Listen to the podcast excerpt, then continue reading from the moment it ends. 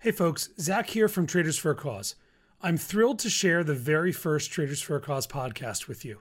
As is often the case with something new, we had a few technical issues, notably with the audio recording levels, and I do apologize for this. I promise to fix them as we continue this new venture. Aside from that, I'm very pleased with how my conversation with Mr. Nate Michaud went, and I want to personally thank you for taking the time to listen. Please enjoy. Hi, everybody. Welcome to the Traders for a Cause podcast. My name is Zach Shellhaus. I'm the executive director over at Traders for a Cause. This is our first episode, and uh, bear with us because this is a learning curve for myself.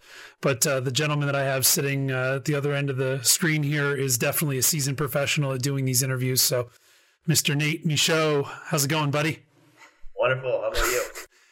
It's going. It's going. We're uh, trying to get this thing off the ground and, and spread a little more uh, attention, a little more love about Traders for a Cause and what it is that we do.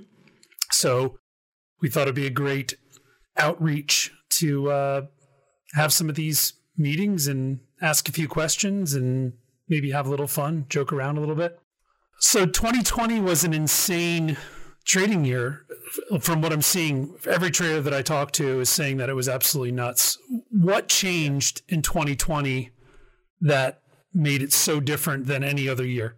Um, I would actually relate it to if you think about the uh, short weeks that we have, like when people are home you know, back in the day with uh, you know July Fourth week or Christmas week or around uh, January first. You know, more people are away from either college or their jobs. They're at home, and we start to have, if you remember, it's like we call it crack week, and right. Uh, all these runners just go nuts. But now everybody's at home every single day. So we literally have that every single week, and it's starting to compound and compound and compound and compound over itself. So um, maybe it was March or whatever when uh, COVID started to really you know pick it up a notch, and everybody started to stay home. You no longer have bosses over your shoulder. You don't have to hide your trading screens, right? Um, and you know, making your making your trades from your phone, whatever it may be, and you can actually try to at least start a career out. Have, have a go. Have a go at it. Yeah. Yeah, and I mean that's that's essentially it. We used to have these condensed, you know, three or four times per year, but now it's literally every single day. Right, right. Well, as you know, I, I've I've taken a step back from you know actively being on a trade desk to run the charity and everything, but I can't tell you how many of my friends have reached out to me just in the past couple months, just saying like, hey, uh, I'm thinking about opening up an account and starting, you know, trying to learn how to trade and everything. And, and I, I feel like it's one of those businesses where almost like photography, like you buy an expensive camera and all of a sudden you're a photographer, you open up a trading account and all of a sudden you can call yourself a trader. It's like, it's an old, it's an old adage. I think a lot of that happened in 2020. I definitely, I definitely can see that. So you kind of chalk it up to a lot of dumb money. Is that kind of a, a way to look at it? Uh, it, it's, it's really, you know, that since we hit bottom, we've literally gone straight up. So it's very hard to make a wrong move. Uh, obviously, you can if you're on the short side, you're staying short and you're trying to step in front of stuff. But sure. majority of people that are just starting out, they probably don't even know what shorting is, right? right. So all you've had to do is buy and literally hold. And uh, it's just been, like I said, compounding because not only do they hold, but then you've got shorts coming in there because these moves don't make sense, right. and they're not selling, right. and then it takes on the next leg. So right. we're starting to have these. Um, and in fact, when when you were a little bit more active as well, um, you probably remember we had like the one and done's. You know, you had that one big move one day, and you either got it or you didn't, and it was over. Right. Right. And we just would be like, oh, I just wish we had that secondary move, that that next level, because sure. this could turn into such a good opportunity. Right. And that's exactly what's happening. They go up, they consolidate, and then they go again. Right. And it's offering just trades literally, um, you know, a dozens per day. Right, right. Now, would you say that the, the, the bigger edge is on the short or the long side of these moves, or both? Um, you know, I, I still obviously uh, prefer shorting. I am more uh, comfortable, uh, higher conviction. However, uh, I would I think I used probably sixty or seventy percent to the long side in, in the video that I did today um, when I was talking about it. So that's a big transition for me uh, because typically I, I am mostly short biased. However, um, you know, I've I've adapted, and you know, kind of like I said, you got to embrace the chase, right? What what used to be crazy to even think about joining a name that might be up 100 or 200 percent, or joining a name that literally has doubled doubled again for a potential breakout. That is where the money is. Right. Uh, the short strategy, you just had to adapt. It's still the same old uh, good types of all day type fades. It's just you got to tweak it a little bit. It might be an extra hour or two hours that you have to wait. It might be an extra day. Um, but as long as you are not fighting the trend and you're waiting for it, um, there's still plenty of opportunities. And the good part about it is the volume. Uh, you know, the ability to get in and out and not have to really worry about liquidity uh, is you know everybody's dream, right? Because there's nothing worse than having too much size and the liquidity drives dries up and, and you're stuck. So I know that I know that feeling very very well. you get positioned, you're like, all right, this is great, everything's going well. All of a sudden, it's like, whoa, where's the volume go? Yeah, yeah. You move the market. Like, so how, how do how do we get out of this again? yeah. So you know that it's not really an issue uh, as long as you behave. You know, you still have to behave because you know there's been a couple, even just in the last couple of weeks. You know, you end up on the wrong side. All of a sudden, it goes five or ten points. You know, you've got 30, 40, 50,000 shares. I mean, that's that's quick. That's a quick issue, real quick. And, oh, yeah. and it happens. And um, I would say that the biggest change or the biggest uh, uh, thing to be aware of in this market is the circuit halts. You know, and, and it's it's great when you're on the long side because you know for most of us, uh, you know, it's it's hard to let those winners compound. You know, you, you really always want to be patient and things are going up and they're going up and going up. But when they start to circuit and go into the next circuit and the next circuit, it makes it a lot easier because, oh, well, I just had to hold three circuit halts and I did it. right, right. So it's, it, that's a little bit of a game changer as well flip side, if you're on the short side, not so fun. So not to mention it, not to mention if you're long. What's that? Not to mention if you're long and, and you get into a regulatory halt, then, yeah. then you have the opposite problem. You know, exactly. we haven't had too many of those. I think maybe uh, maybe one or two uh, this year. Most of the time, it's on OTCs. You know, things that are maybe um, you know not fully up to filings or they're doing some type of merger, but they keep on pushing it out and out and out and out. Sure. Um, things like that when they're shells, you want to be cautious of. Of course. For the most part, uh, you know, there there hasn't been too many of those, and there hasn't been, you know, there's been offerings, which you know that's another game changer from prior years where you know you used to short and anticipate potential offerings based on you know financials and, and going through digging not happening this year. You know, right, the, right. offerings are bought. Right. The offerings are literally traps, and then they just keep on going. Crazy. Have you noticed the same thing with IPOs? Uh, IPOs I haven't paid as much attention to this year. Obviously, there's there's some, you know, you like the Airbnbs, the Dash, um, but you know, it hasn't been um, it, it, hasn't been a, as big of a um, focal point for me. I would say SPACs for sure, which is kind of the new way of IPOing. Instead right. of going through that, you know, long drawn out process of, you know, filing and then six months later, a year later, you finally, you know, go public. Right. Um, you literally can go public tomorrow with uh, with a SPAC. So right, right. It's a it's it's typically a pretty bad deal. It's it's not the best structure, but you know what? People don't care right now, and um, it's it's working. So sure, be interesting to see what happens in a year or two when all these things come. You know, it all comes in. But sure, sure. For now, we just have to embrace it. Have to embrace it. So one thing that kind of like caught my attention in this market, again, it's hard to even stay away from it or ignore it, is this whole GameStop fiasco. And I feel like anybody who is not a trader became interested in the markets because of this. Yeah. For me, for you guys that have been around this a long time, I was looking at it and thinking, okay, I mean, it's it's obviously a big move, but it's a short squeeze, and I used to see these, you know, ten or twelve times a year, like it was no shocker.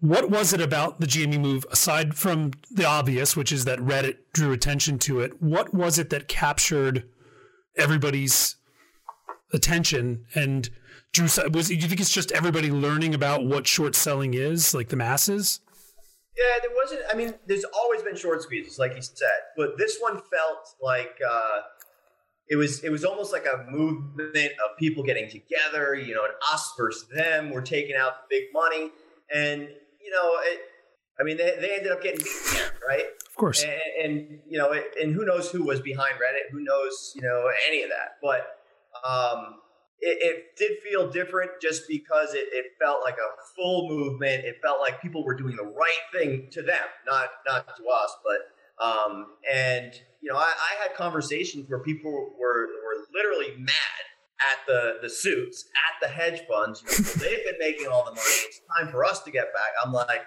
all right, you you do that. but I'm telling you that you know when this comes in, it's it's going to come in. It's going to come in hard. So. Um, best of luck, but I don't think it's a good strategy. You're talking about one or two hedge funds that are blowing up. And right. once that demand from their cover or once they unwind that position, what next? You know, you're still buying into a company that is was borderline bankrupt, you know, just uh, just a year ago. So, I mean, good luck. and, and you, it was it was a bigger movement, I would say, uh, you know, than Bitcoin, right? So if you go back what two or three years, I think about three years to like Thanksgiving. You know, you you could not back when we could have Thanksgiving and things, um, but you could not walk around your house if you had you know the, your family over without talking about it at least you know three or four times with different people. Sure.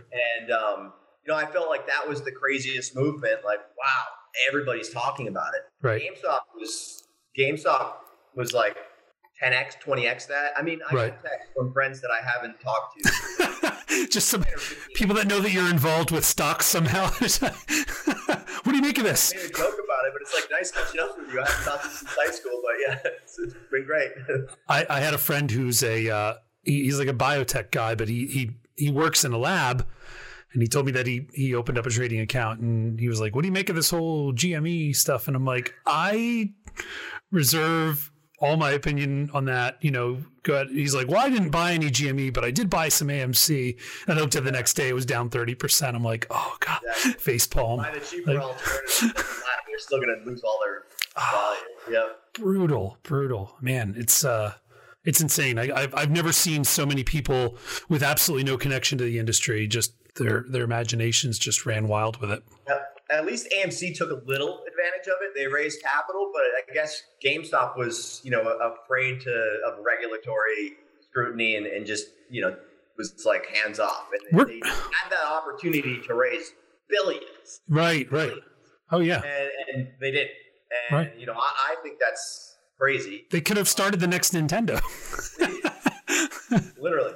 Um, For sure. But, you know, AMC still is going to need more money uh, eventually, but, you know, at least they use that. They did an, uh, I forget if they did just the ATM. I think they did an ATM plus something else after, but, you know, they looked at all avenues to be able to say, hey, you know, why not? Like, it's sure. about staying in business at this point. So, um, but it is interesting because that movement probably did save AMC from bankruptcy. Literally. What do you think it was? Uh, and if you don't know the answer to this, you know you can certainly pass on it. But what do you think, fundamentally speaking, is the reason why Wall Street Bets decided to pick GME of all of all? It was it was mostly because of the short interest, and and I, I vaguely remember it being like 250 percent or so, like last year. And then I, it was slowly starting to kind of unwind to maybe like 170, 150. And I think when this whole thing started, uh, it was around 150. So uh, it might still be over 100, which is, is interesting in itself. You know, how can you short more than the float? Um, and you know that that also that's an interesting thing that that I kind of looked into because you know if you think about when we short a stock, right? Somebody's buying that, but then that gives the ability to, for that broker, whomever just purchased the the stock from your short, to then loan that out, and it's just a, a continual uh, trend of like where did all these shares come from? Right, right. And that's interesting. That's interesting to me. And and you know, I, I, had always wondered, you know, on some of these one or two million share floats, like, well, what happens if somebody owns two million shares and there's really only one million out there? Like, how does that unwind? What what happens? You know, right, right. Livers and all that kind of stuff. So sure, it was actually interesting to see that play out. Um, but maybe maybe we'll see it happen on a million share float one. perhaps, perhaps that's the uh, that's the next time. So, um, all right, let's shift gears a little bit. So, you know, trading for you has been multifaceted in that you have a service that you're running and you've been running for many years now, in addition to trading, and obviously the trading income has been, you know, pretty outstanding. Um, when it comes to your service and, and building investors underground and maintaining it, like when the money is so good in trading itself, what is the what's driving you? Like what is making like what's I guess we could put this into multi-part question. What drives your uh, wanting to to grow IU and what's next for IU? Like where do you see it in the future? Where is it going? It's it's that's like a confusing uh, issue that I'm working through right now, right? It, has been like the most uh, interesting last 12 months. I mean, first off, you know, I, I'm passionate about, you know, the whole community. I'm passionate about helping others. I, I get more excited, even my best day ever. I'm more excited seeing the guy that may had his first six figure day or his first $10,000 day. Like that's more exciting than having my best day ever. Sure. Um, which is also the, the sad part about trading, right? Is our, our higher higher highs are always a little bit lower, yeah. but our lows are always still like the worst. Yeah. Um, that's the best part about trading. No, but um, you know, it, it is confusing. I have a, an, an, incredible team, you know, around me, and if I didn't have that, it, you know, I would, I you wouldn't be um, around because I, I just can't do it. Um, I am, uh, you know, I for those of you guys that know me um, or see me, you know, I'm always uh, I'm all in all day trading, and um, that's where my focus is. That's what I'm passionate about. Um, but you know, I've got a partner, Cam, that does also trade, but his passion is building a business and and and making that that business grow and things like that. I've got Josh and I've got Max uh, as well as many others, but they're all traders to some degree. I met them all within, but they all have their own strengths and their own passions in other places. So that's really what allows us to do what we do. And what I tell people is, you know, if, if we didn't have this, then there's nothing else like it. So, you know, where would I get the information? Where would I get the team? Where would I trade with veterans that, you know, are all kind of identifying market opportunities? So, of course. Um, that's why I do what I do. That's why we do do it. Um, you know, I don't see anything happening in the next, you know, short while, but it is, it is, like I said, it's a very confusing time because, you know, I've, I've hit all numbers that I, I ever, you know, thought that I would, you know, get to. And, mm-hmm. you know, the, the problem is that I've said many times is when you get there, then all of a sudden, you know, your next target is double. What's next? Yeah, sure. And so, how long does that go on? And am I going to be doing that at 40, 50, 60, 70? And it's going to, I'm going to look back and say, well, I should have, I should have been good with, with that. Yeah. Yeah. What, how much is enough? Exactly. And so, I, I, those questions, I've had conversations with people that are just insanely better than me about, you know, what does it take to get to the next level? And one of those things is, is really, you know, I've done a lot more position trading and taking on more size and, and letting things work and carrying stuff overnight. Um, but in order to really get to that next level and that next huge level, it involves a lot of overnight, big picture, big size swings. Right. And I don't know if that's for me. Uh, so that's what I've been kind of going back and forth with. That's what I've been trying to kind of determine. Like I'm, I'm in the best place that I've been, um, you know, in, in, physically, emotionally, psychologically, like everything is, is, good. So why would I want to screw that up? Why am I pushing and pushing and pushing? Right. Why throw a wrench in it? Yeah. So, I mean, that's it, it's a confusing time, and, and, that's what I'm going through right now to try to figure that out. It's a good problem to have, for sure. Um, but you know, I don't foresee anything changing in the in the near term um, because this is always going to be my passion. It's just for me, it's about finding the right people that could um, maybe broaden the scope of what we have and, and uh, offer you know some uh, value.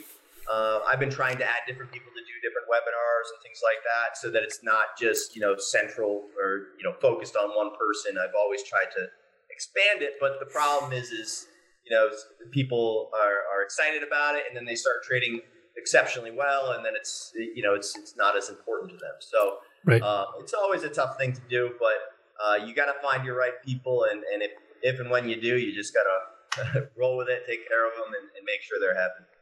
So I think about one of your uh, speeches, notably, I think it was in 2017 when we went to the uh, Market Rebellion, the their the Jon and Pete's conference in Vegas one of the first things that you said in your speech was talking about, you know, if you're always thinking about the next Rolex or the next sports car, you know, and that's and that's what really drives you, then just stop. Just stop because you, because it's not going to end well. Yeah. So why don't you talk about what what seriously drives you? I mean, I know a lot of you guys just love the art of trading, just just the act of trading. Like it's just, right. you know, you get high on it but um, other guys really are motivated strictly financially by the money. What yeah. what drives what drives Nate to to get better and better every day? Um, I mean, uh, it's I, I have a, uh, a Garmin, by the way, no Rolex, it's just a Garmin. it's an Apple Watch. but um, no, it, it's uh, it's perf- not perfecting, but uh, making process better and better. It, making it more streamlined, finding a better way every single time, and and when that all comes together, the results you know speak for themselves. So um, it should be expected. If you have a good process, it should be expected. So um, the the better you can make things, the better you can um, uh, fine tune things around you, uh, automate things as much as you can. Um, you know, always finding the next thing or the next edge is you know motivating to me. Um, but you know, as far as like the the, the you know not, not, the Rolexes and the cars and stuff, I think the most important part about that is you know I, I've not that I've had millions of sports cars or anything like that, but I think that once you get there, once you do that kind of stuff, it, it's cool for like six months or a year, but then you realize like, eh, you know, like what's the point? Like, what's next? Yeah. Yeah. You might as well like focus on on things that matter and for everybody that's different you know you've got the bachelor lifestyle where that that could you know be a, a focal point for you however you know once you start to you know have kids in my case it starts to become more important to think back to your childhood what was fun for you what was the memories that you still remember today for me you know my grandmother was was fortunate that she was uh, cutting hair and uh, was her own businesswoman bought beachfront for like seventeen thousand dollars yeah. when my grandfather was in the war and he was sending you know money back. This is and, Pepe. Uh, yeah, Mehmet. nice. because of that, those choices that she made, you know, that that early, we were able to have our summers, you know, two weeks a year on the beach, and those are my some of my best times. Right. And you know, so that that kind of came full circle where we, you know, ended up getting a place near the, the beach. And so you think me, about your kids, uh, sure. What's that? You think about your kids yeah. the same way. And, and, and acquiring uh, spots that are going to create memory spots for people to come, you know, visit and things like that, where, um, you know, you, you beach and lake and, and, you know, your home, wherever it may be, it's things that you do stuff, even like a mountain, you know, mountain condo for skiing, things like that. Sure. Um, and those are always going to be good investments. And you know, the, the thing about it is, um, you know, you can either have cash in your bank or you know, cash in, in property. And the properties that I've acquired or the properties that I've looked at have all gone up so much. It would have been better just to buy them all, right? Than, right. Than have the cash in the bank account. Sure. So that's kind of why, or, or where my focus is, and what you know, my passion is uh, is just you know investing in potential memories later on because you know think back to your childhood what was important what was you know what do you remember today and if you can do that for your kids next generation whatever then i mean what's better than that that's no that's a very good a very good way of looking at it because i think that that uh, in the end all we have are memories you know what i mean like like he who dies with hard. you work hard and you play hard. So sure. You know, I literally can work hard and walk outside, walk down and, and go jump in the ocean or whatever the case may be. But sure. like you're there. You're already there. You don't have to drive there. You don't have to go and spend a weekend and do a hotel and stuff. It's you know, use your money wisely. Of course. He who dies with the most toys still dies, as, as the old adage would go. All right. Um, why don't you tell me about? I mean, we know a lot of the same people, and and we're part of the same circle now for almost what, like eleven years, ten years, something like that. Um, talk about the three people in your career that have had the greatest impact on what it is that you do and what drives you. Hmm. Should I ask you for the questions ahead of time? that would make it too easy, right? um, you could start with one. Just think of one that really sticks out and tell me how they impacted what you do. Um, I, I think that um, there's a couple people that are um, would go unnamed, and, and I know you know who they are, um, but they they are uh, you know kind of under the radar type. They've chosen to to take the non social media route. Right. Um, so you know, if I were to uh, describe two of those individuals, and then I'll get to some other names. But you know, what I've I, I took from uh, from that is just always focus on the process, focus on risk management. Uh, it's like a it's like a car engine. It's like a machine. You know, there's things are going to break, but you've got to change the oil. You've got to keep on figuring out um, you know how to make sure that it's running smoothly. And as long as you take care of it, as long as you're always fixing those leaks and, and taking care of things, it's going to run for a very, very long time. So I, I think that that's a key um, takeaway uh, from one of those individuals. Another one is, you know, always adjusting that dial, and you guys can figure that out of who that was for who went to Traders for a Cause. I was on a panel. Uh, somebody was explaining, uh, you, you always got to just recheck in with risk. You got to recheck in. Uh, you know, am I sized in too much? Am I, you know, is it doing what I expected? Do I have too much risk on? Should I risk down? Um, is it doing exactly what I thought? And I should be, you know, cranking it up. Cranking it up, yeah. And um, you know that that was a really good key takeaway for me. But other people, um, you know, just I, most of the people that you know, uh, Phil and uh, Greg, and um, you know, you, you, the thing is, you just take a little bit from everybody. of course, Eric, who you know, a lot of times would credit me with things.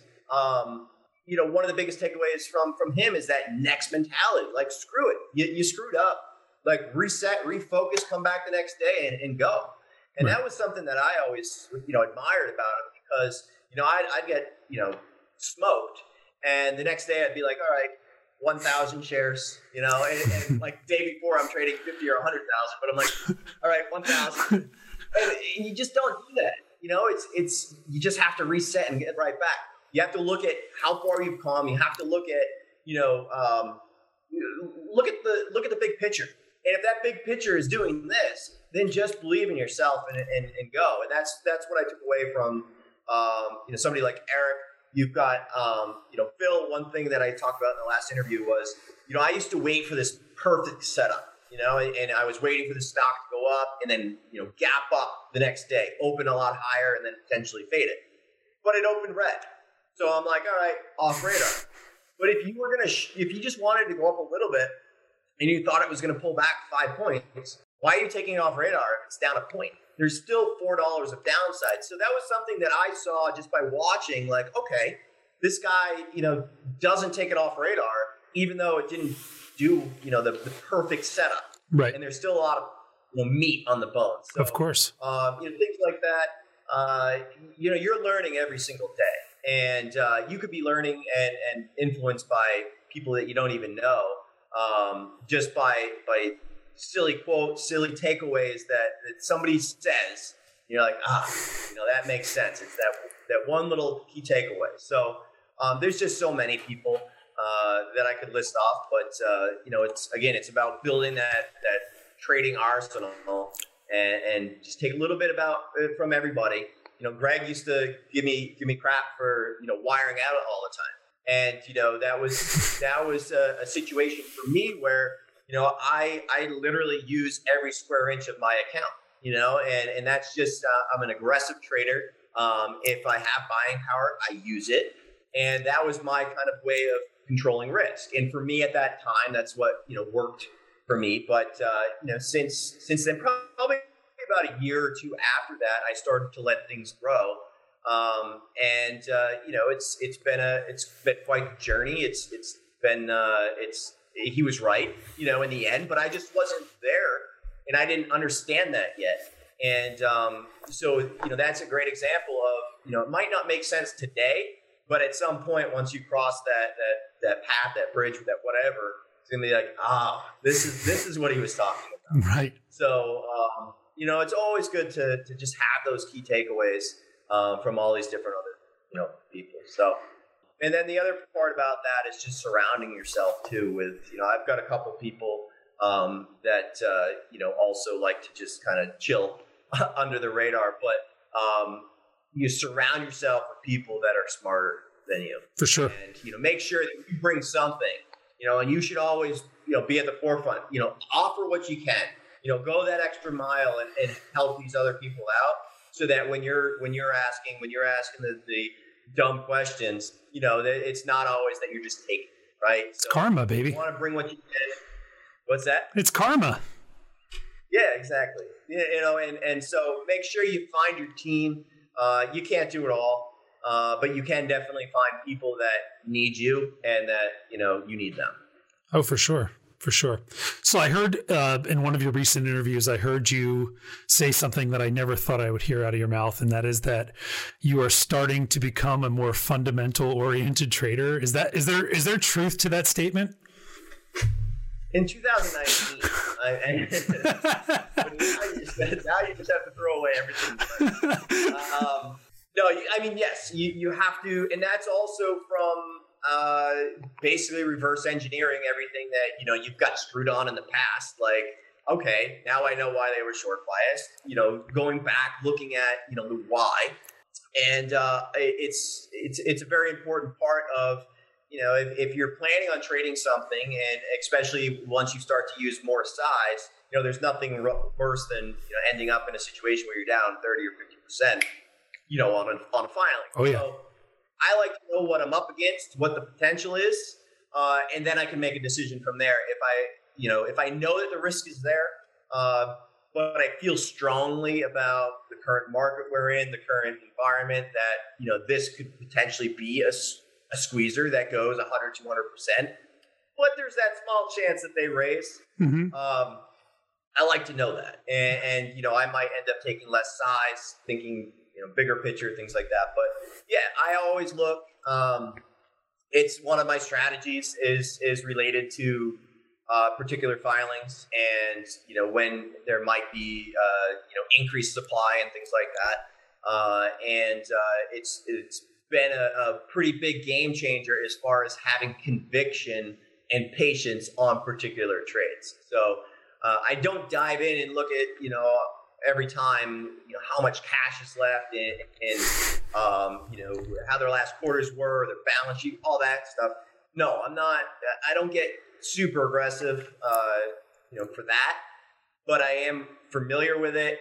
And for the most part, I just want to see, you know, what I'm up against and, and what potentially could come out that would uh, aid in the fade. I find uh, I always found this because I used to do research all the time that when you're opening up these filings, they are they are purposefully written to be confusing and, and to be as confusing as possible, oftentimes to hide issues. But the the ongoing question was always, okay, we understand what this means, but what does it mean in relation to the trade? You know, like like right you you need to distill it down. You need to figure out like okay, like this doesn't look great, but what does it actually mean to my thesis? What how does it actually affect how I'm going to place this trade? Right. You know, and that's that, I think that's what ultimately separates fundamentally speaking like the men from the boys when it comes to fundamental trading. Um, is knowing right. how to interpret. You, you have to understand you have to understand like if there's, there's abnormal volume uh, what is it tracking for? You know, does what you're reading even matter if it's going to trade 300 million shares on the day? Uh, you know, things like that all play into uh, things that could potentially help you uh, determine a, a bias for a particular trade. Right on. Right on. Makes a lot of sense. So, um, you know, 2020 was insane. 2021 has already started off insane. The markets are always changing. You know, it, you know, the, name of the game, you hear it over and over again in every interview is being able to adapt to the market conditions and to be able to trade as well in a bear market as you do in a bull market. Um, yep as as somebody who has a lot of educational materials like you know IU videos that you've done in the past do you ever feel or do you ever fear that any of that material will lose its ability to be evergreen in rapidly changing and evolving markets or do you feel like it's mostly good for good good for the foundation right it comes down to having that foundation and you know you're you're without that proper foundation, you're, you're not going to have success in all markets anyway. Um, so it's all you know comes down to risk management, different types of setups, what these setups mean, how do you how do you you know how would I potentially react in certain situations, and you know really how you can expand from that. So in my eyes, it's it's the base foundation. Uh, I still do pretty much everything that uh, is is in them. Uh, obviously I've expanded. Uh, back in the day, I did not use VWAP. Now I do. Um, and uh, you know, I, I think that uh, it's a it's a big tool.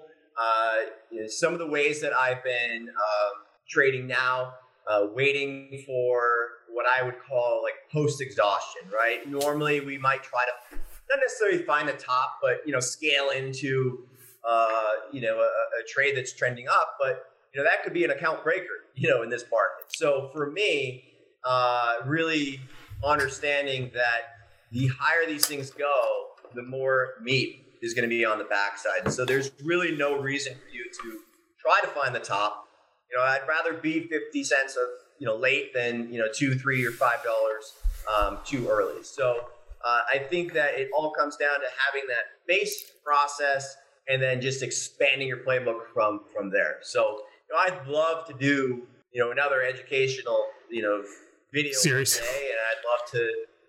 I, I, would love to like just. There's just so much more, but I, it's just not worth. You know, there's right. just not enough time in the day. Right. I can't like make sense of, of doing something like that uh, when the market is as good as it is.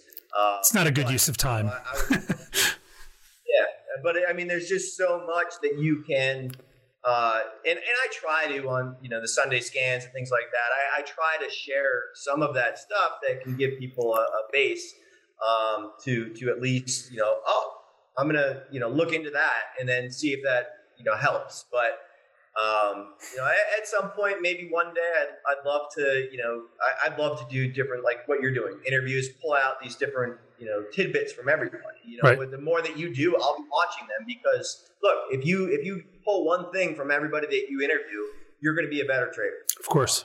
Uh, and the same thing when we did uh, project when we did the uh, COVID event, when we did BCRF event, the, the two virtual events. Look, you could you could say you're you're too good and, not show up and, and not watch, or you could come and see what one takeaway you can you can pull from everybody. You don't know what they're going to say, and it could be that one little thing that literally changes how you trade from that point forward and makes you a better trader. So um, you know, we talk about that with services. We would have this conversation all the time because you know, I'll just throw out an example. Seeking Alpha Pro, I don't even know if it's still expensive. At one point, it was extremely expensive for what it was. But the logic was is that you pile into one trade that works. You just paid for it for the year. Exactly. So, so and that's very similar. It's very similar with with different services, different things that you can pay for. You know, yeah, you look at the price, you're like, who the heck would pay that? But when you think about that one trade per month that you make, right? You know, one trade is 10x what you're paying, or whatever it may be. Absolutely, and uh, no, I, I agree, and, and you know that's that's something that I I do, um, and you know automate some of those things, but uh, it's uh, it's look, I, I, remember Traders for Cause in, in Vegas, and I was sitting next to, to Greg, and he's you know, eagerly writing down everything we're saying. And like he does. Is, yeah, but he's literally the best trader that I know, probably has more money than everybody in the room combined, and he's taking notes, learning, trying to become better, which is amazing in itself. But at the same time, it's it's like, you know, that that's why he is where he's at because he's not too proud to learn something new from somebody that's 100%. trading for fun. The most successful traders that I know, and you're you would be included in this group. You guys absolutely work your asses off, and and anybody who thinks that they don't is pushing a facade. Like the you know the the, the people that that make it look easy are not as successful as they claim to be. There's no way. There's there it just doesn't exist. I mean, you you could be incredibly lucky, maybe two or three times, but uh, but ultimately, it, it's it's about hard work. Right. You can you can definitely do it for income. You can definitely you know get rich. But if you want to build wealth, if you want to continue building wealth, compounding and things like that, um, it's it's not something that you can just show up and and uh, you know I've I've often compared it because um, I know everybody loves Brady, but you know, um, you know, do you think he just shows up and wins Super Bowls? Right. I mean, if you look at uh, was it Tom? I think it was Tom versus Time. Have you ever seen that I, um, the Facebook series that he had done? I, I, did not, but but I, I think I know where you're going with this. Oh, you were too proud because you were a you were a uh, you're from Philly. Yeah, yeah. You know, you should check it out, and it just goes to show you though that like I mean he's literally with his coach, you know, working his for like working this one little kink out of his arm to to perfect the the, the throw. Sure. And it's like those little tiny changes, just like us changing stop orders or fills or whatever it may be. It's all these little tweaks that will make you great. And most people just want to show up and you know play the game or show up and trade. Sure. But it's the little tweaks that are gonna like take you from here to you know literally wherever you want to go. I'm, I'm totally with you. So I we we mentioned in that uh, last bit, uh, Traders for a Cause. So uh, we should probably take the opportunity in the first Traders for a Cause podcast to talk briefly about Traders for a Cause and what it is that we do, where we see it going, and what we're planning for this year. Uh, in addition to the podcast, uh, we are looking at a springtime event, uh, which we've done. We did last year with the COVID benefit. So we'll probably pick another one and do that in April and uh, thinking of uh, doing it virtually again, obviously. And I guess it's still up in the air with Vegas, right? Like we're still kind of on the fence, not sure what's going to happen. Leaning virtual. I think it's going to be hard. I think it's going to be hard for people to commit by June right. July. Like, yes, I'm going. Right. So you know, my you know, I, I think they'll both be uh, virtual, but I, I mean, I, I can't wait to get together. I can't wait to have you know more little uh, more little get-togethers, whether it's you know Miami or go skiing one year, all all different things. So like smaller. Um, I've already been pitched about Puerto Rico um, with one of my buddies there and sang and all this like a, a much smaller, close knit type of uh, event there. A, tro- a tropical get traders for a cause, Puerto Rico. I, I like the sound of that. Middle of winter.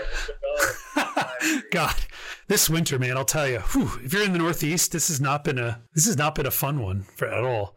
But uh, yeah, so yeah, with Vegas, we can't commit at this point. It's going to be tough because we have a lot of uh, contracts to get into and stuff to be able to make that happen. But I do feel that Traders for Cause has experienced a different kind of growth that we never saw before uh, in 2020 and that's just with you know doing these free events that have just raised such we've broken all of our fundraising records uh, reached an entire new audience. My prediction is that people are dying to get together as you said. My prediction is is once once we go back to Vegas I think we're going to blow the doors off of it. I think we're going to maybe even double the the attendance that we've had. great.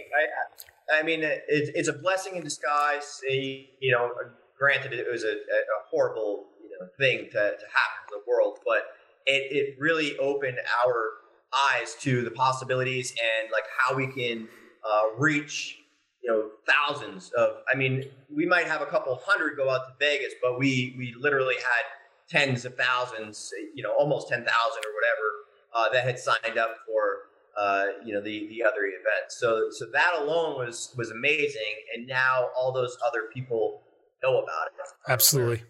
And potentially might come out to Vegas. And you know, a lot of people don't. You know, they get nervous to come out there, meet the other people for the first time. But um, as you know, uh, I think probably what eighty percent of people end up returning every single year. oh, absolutely. Uh, if if go, you go. if if they can afford it, I, I have you know I'm not, I'm not patting myself on the back. Uh, you know, you and I have kind of been the the this has been our brainchild and our project for years now. Uh, I have yet to talk to anybody who didn't just absolutely have a blast. You know that that loved every everything about it, and um, and I don't think. I mean, it certainly uh, takes a lot of planning and organization to make it happen, but I think that truthfully, it's the community of traders that really make it what it is, and and it's kind of hard to describe. You build the bond with people in person that you literally trade with every single day, or right. don't have that yet, right? right? And that I think was the, the biggest part. And I'll tell you that some of the, the people that I was mentioning, uh, unnamed but also named, they all go. And um, I think that built our relationships better. You get to see these people in person, and um, I, it, it, was very important for, for my own growth. And um, you know, if, if, if we didn't do that, and I don't just go to ours. You know, if there's other ones like we went to the Benzinga ones, I used to go to Sykes. Yeah, there's just so many different ways to meet different people. Sure. I mean, it, it that is the way to to do it, in my opinion. Is is just keep on expanding your your network. Absolutely and, and just well. You and I never would have met if it weren't for Sykes's conference. That I mean, no, I was thinking of something, uh, Alex uh, that that did the uh, interview for us uh, last year for Traders for Cause. Yeah, uh, he had mentioned he just interviewed uh, Mason Riley mm-hmm. like last week, and you know I was kind of inspired by by him. He just you know off the cuff donated 250 grand to um, to the Barstool Barstool Fund. Yeah, yeah, and and I was like you know that, that's that's an aggressive move, and um, you know it's it's it's difficult to find people that are that that charitable. And I was I, I wanted to hear more about a story. You know, I knew he had been successful and, and all that kind of stuff, but you know he came in through that same you know through through Sykes, and you know back in the day, um, you know had had found my blog and and kind of put me on the map a little bit with with his subscribers. I went to one of his things. I met Eric Wood. right on. You know, um, you know, I always I always give Tim crap for being a, a loud mouth, but you know, without his loud mouth, I mean, I would have never met Greg, Eric, you.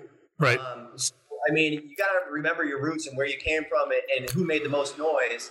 Um, but a, a, lot of us in a lot of these relationships are, you know, from either that conference, Traders for a Cause, uh, and you know, that's that's the truth. Meeting these people in person.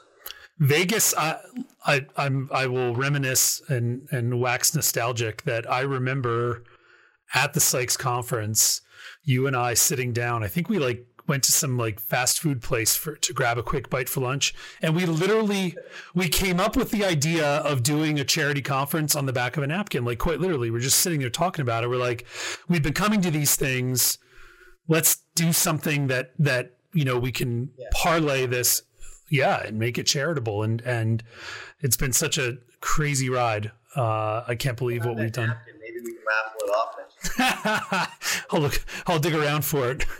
But uh, I think we got to wrap it up here. But uh, this is great. I mean, I, I, I couldn't be happier with how uh, the first uh, Traders for Cause podcast has gone, and hopefully I can get uh, others that are uh, as easy. To, you're a very easy interview. Um, hopefully, the the rest that I that I schedule will be uh, as smooth. But uh, I appreciate your time. No pressure anything. No, no. then get asked by Zach next. Yeah, yeah, yeah. Um, we, yeah, it helps that I know you so well. Obviously, you know, not only with uh, with the way we interact, but the the questions they they flow easier for me to you. There's but uh, do this too, and and I just have done one with uh, Alex and Phil, which was really fun too. So you know, maybe we do a couple of us, you know, three, four of us at times. With a group. You start to go back and forth, and all of a sudden the conversation takes on, um, you know, it, it goes off by itself. It, it, goes off in a million tangents. Yeah, you can pull a lot from it. So I can imagine that happening with with uh, Canny. You know, if I get Canny on here. if, if you have him on there, you need a little like a swear tally. that's a that's actually a great idea. I'm going to get him and Fami. We're going to get them both on the Traders for a Cause podcast. We'll make it a special episode of their own podcast. a swear off. a swear off, and and maybe you know, throw a charity spin on it somehow. That would actually be kind of interesting. Place bets ahead of time. Well, we just have Greg donate. Have Greg donate. there you go. That's how we'll do it. All right. Well, thank you everybody for listening, and uh, Nate, thank you for being here for my first show. You're you're an incredible human being. Um, I really appreciate it, and uh, I guess I have to think of like some clever like tagline way to sign off. So maybe we'll just start with something very generic and say, in the meantime, trade, profit, and make a difference. Does that work? There you go. That sounds like a good slogan or motto. it's a good idea, right? Real original. Yeah. All right, guys. Take care.